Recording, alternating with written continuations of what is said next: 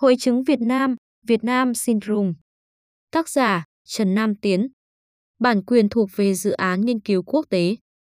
Hội chứng Việt Nam là một thuật ngữ được sử dụng phổ biến tại Mỹ để mô tả những chấn động trong tâm lý của người Mỹ, cũng như những tranh cãi nội bộ của chính giới Mỹ liên quan đến chính sách can thiệp của Mỹ vào cuộc chiến tranh Việt Nam.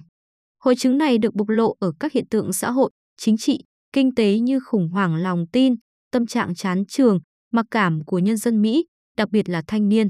Đối với cuộc chiến, phong trào chống quân dịch, phản đối chiến tranh, sự ám ảnh bởi tội lỗi do họ gây ra của phần lớn lính Mỹ tham chiến ở Việt Nam, nội bộ nước Mỹ chia rẽ.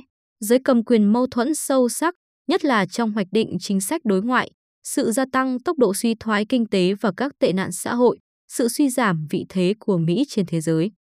Thuật ngữ này được Tổng thống Donald Reagan đưa ra lần đầu tiên trong một bài diễn văn tại một hội nghị của các cựu chiến binh Mỹ tổ chức tại thành phố Chicago ngày 18 tháng 8 năm 1980. Thuật ngữ này nhanh chóng trở thành đề tài tranh cãi trong nội bộ phe bảo thủ về việc hoạch định chính sách đối ngoại Mỹ, mà ban đầu được dùng để chống lại chính sách hòa dịu của chính quyền Jimmy Carter từ năm 1977 đến năm 1981. Các học giả như Ole Hosty và James Roseno cho rằng chính chính sách can thiệp quốc tế của Mỹ đã khiến cho quốc gia này mất dần sự đồng thuận của cộng đồng quốc tế thời chiến tranh lạnh. Các nhà phân tích thời kỳ sau 1975 cho rằng sự thất bại của Mỹ trong chiến tranh Việt Nam càng làm cho những lời cảnh cáo này trở nên rõ ràng hơn.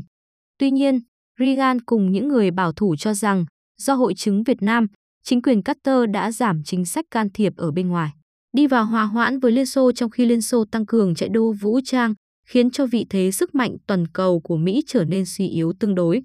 Chính vì vậy, Reagan cho rằng nước Mỹ cần vượt qua hội chứng Việt Nam và quay lại chính sách can thiệp quốc tế.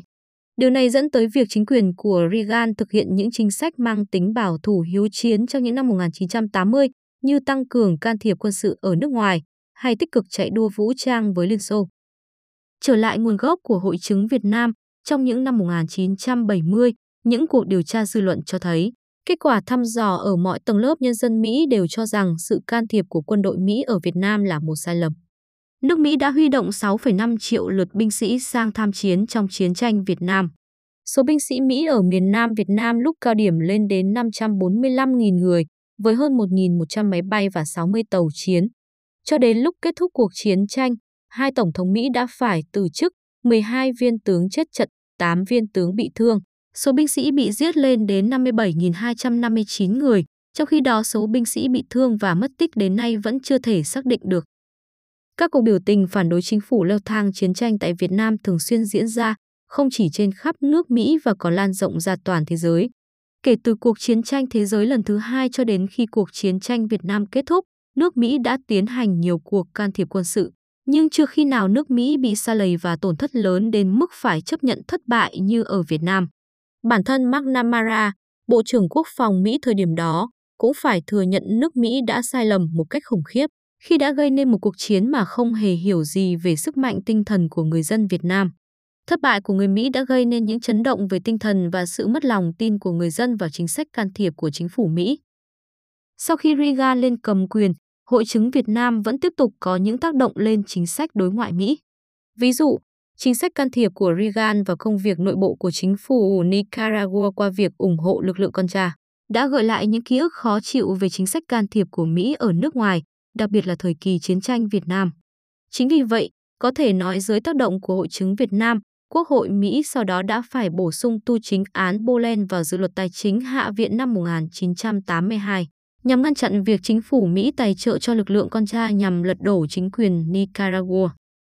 Thế nhưng nhìn chung, bất chấp những tác động của hội chứng Việt Nam, nước Mỹ từ sau 1975 trong nhiều trường hợp vẫn thi hành chính sách can thiệp ở nước ngoài, biến can thiệp ở nước ngoài gần như trở thành một đặc điểm của chính sách đối ngoại Mỹ. Trong những trường hợp đó, những giới hạn và lối thoát chiến lược luôn là những điều kiện thiết yếu, được cân nhắc trước khi Mỹ tiến hành can thiệp nhằm tránh một sự xa lầy như trong chiến tranh Việt Nam. Nước Mỹ cũng đã tiến hành cuộc chiến tranh vùng vịnh nhằm tìm kiếm chiến thắng để xoa dịu vết thương của hội chứng Việt Nam. Thế nhưng vẫn còn quá sớm để có thể kết luận về điều này. Một điều rõ ràng hơn đó là hội chứng Việt Nam đã đặt một sức ép nặng nề lên việc sử dụng quân đội Mỹ ở nước ngoài. Những cam kết ngắn hạn ít tốn kém hơn, ít nhất là cho nước Mỹ, đã trở thành ưu tiên của nước này khi tiến hành can thiệp ở nước ngoài. Mặc dù vậy, sau sự kiện ngày 11 tháng 9, Mỹ đã tiến hành hai cuộc chiến tranh ở Afghanistan và đặc biệt là Iraq. Đi kèm sau đó là thời kỳ chiếm đóng kéo dài và những thiệt hại về vật chất và nhân mạng ngày càng gia tăng. Điều này khiến nhiều người quan ngại rằng hội chứng Việt Nam sẽ tái hiện trở lại trong những cuộc chiến này của người Mỹ.